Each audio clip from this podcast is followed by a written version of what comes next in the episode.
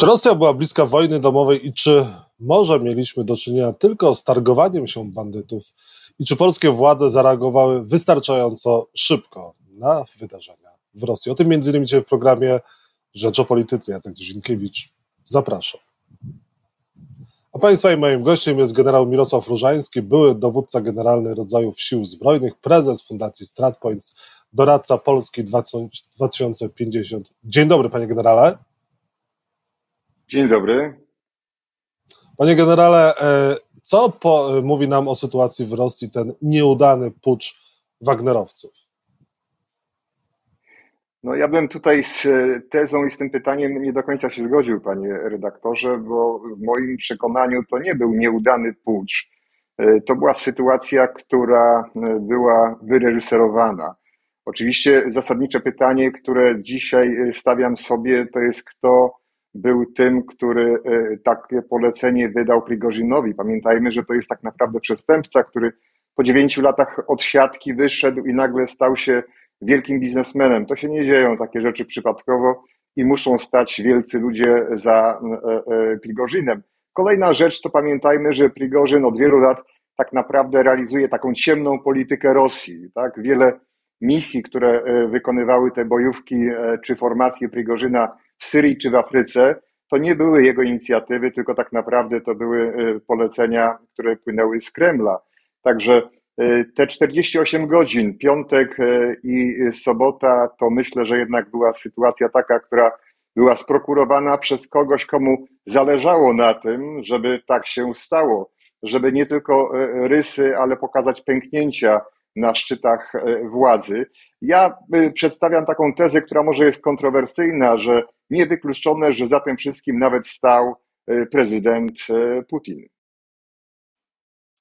Panie generale, tylko że y, cały świat, w tym Rosjanie, zobaczyli, y, że część społeczeństwa rosyjskiego jest niezadowolona z tego, jak ta wojna jest prowadzona i w ogóle są niezadowoleni y, z prowadzenia tej wojny, z tego, że ona jest, a, jak, a sam Progorzin przez ostatnie miesiące również krytykował Putina za to, jak te działania zbrojne są prowadzone. Więc pytanie, czy to ta ustawka, jeżeli tak to można powiedzieć, ona nie jest zbyt ryzykowna, bo pokazuje pęknięcie na szczytach rosyjskiej władzy, no i też słabość samego Putina. E, dziękuję za to pytanie. E, e, proszę zwrócić uwagę, że przez ostatnie miesiące Prigorzyn nie krytykował Putina, krytykował ministra obrony Szojgu i krytykował szefa sztabu generalnego, który w ostatnim okresie tak naprawdę został wyznaczony za odpowiedzialnego za tą specjalną operację wojskową, tak naprawdę wojnę w Ukrainie.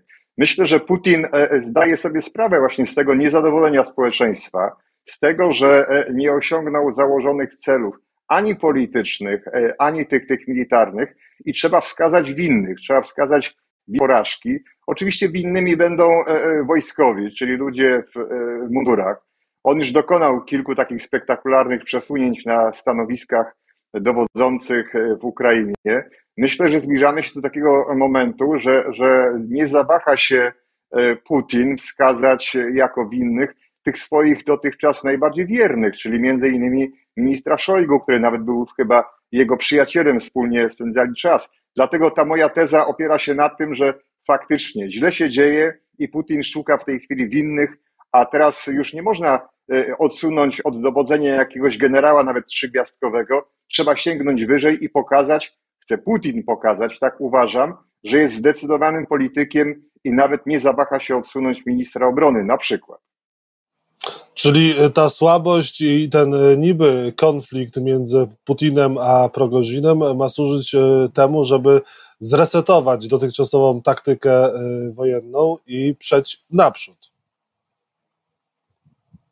To znaczy, czy przejść naprzód to jest no, do, dobre pytanie, ale ja też uważam, że dzisiaj chyba są coraz większe naciski e, na Putina, nie tylko tymi telefonami, e, czy to prezydenta Macrona, czy, czy kanclerza Scholza, ale chyba do gry się włączyły Chiny i Indie, które chyba dają coraz bardziej wyraźny sygnał, że jednak nie są zadowolone z tego, co się dzieje w wymiarze globalnym. Ta wojna nie służy też interesom, między innymi Chinom. Dlatego Myślę, że Putin jest w sytuacji takiej, gdzie będzie musiał podjąć e, e, decyzję. Oczywiście pod względem tym wojskowym, jeżeli utrzymałby Krym i dwie te republiki, Ługańską czy Doniecką, może ogłosić, że są one wolne, są one teraz bezpieczne, to będzie takie quasi jego zwycięstwo minimalne, ale z drugiej strony mamy świadomość tego, że ja tutaj się w pełni zgadzam akurat z prezydentem Żołańskim, że wojna powinna się zakończyć odzyskaniem utraconych e, terytoriów e, e, ukraińskich, nawet przed 2014 Panie generale, a reakcja polskich władz była odpowiednia i nie była spóźniona na to, co się działo w Rosji? Przez całą sobotę żyliśmy wydarzeniami w Moskwie, a w Rosji, a okazuje się, okazało się, że dopiero wieczorem było wystąpienie prezydenta i premiera.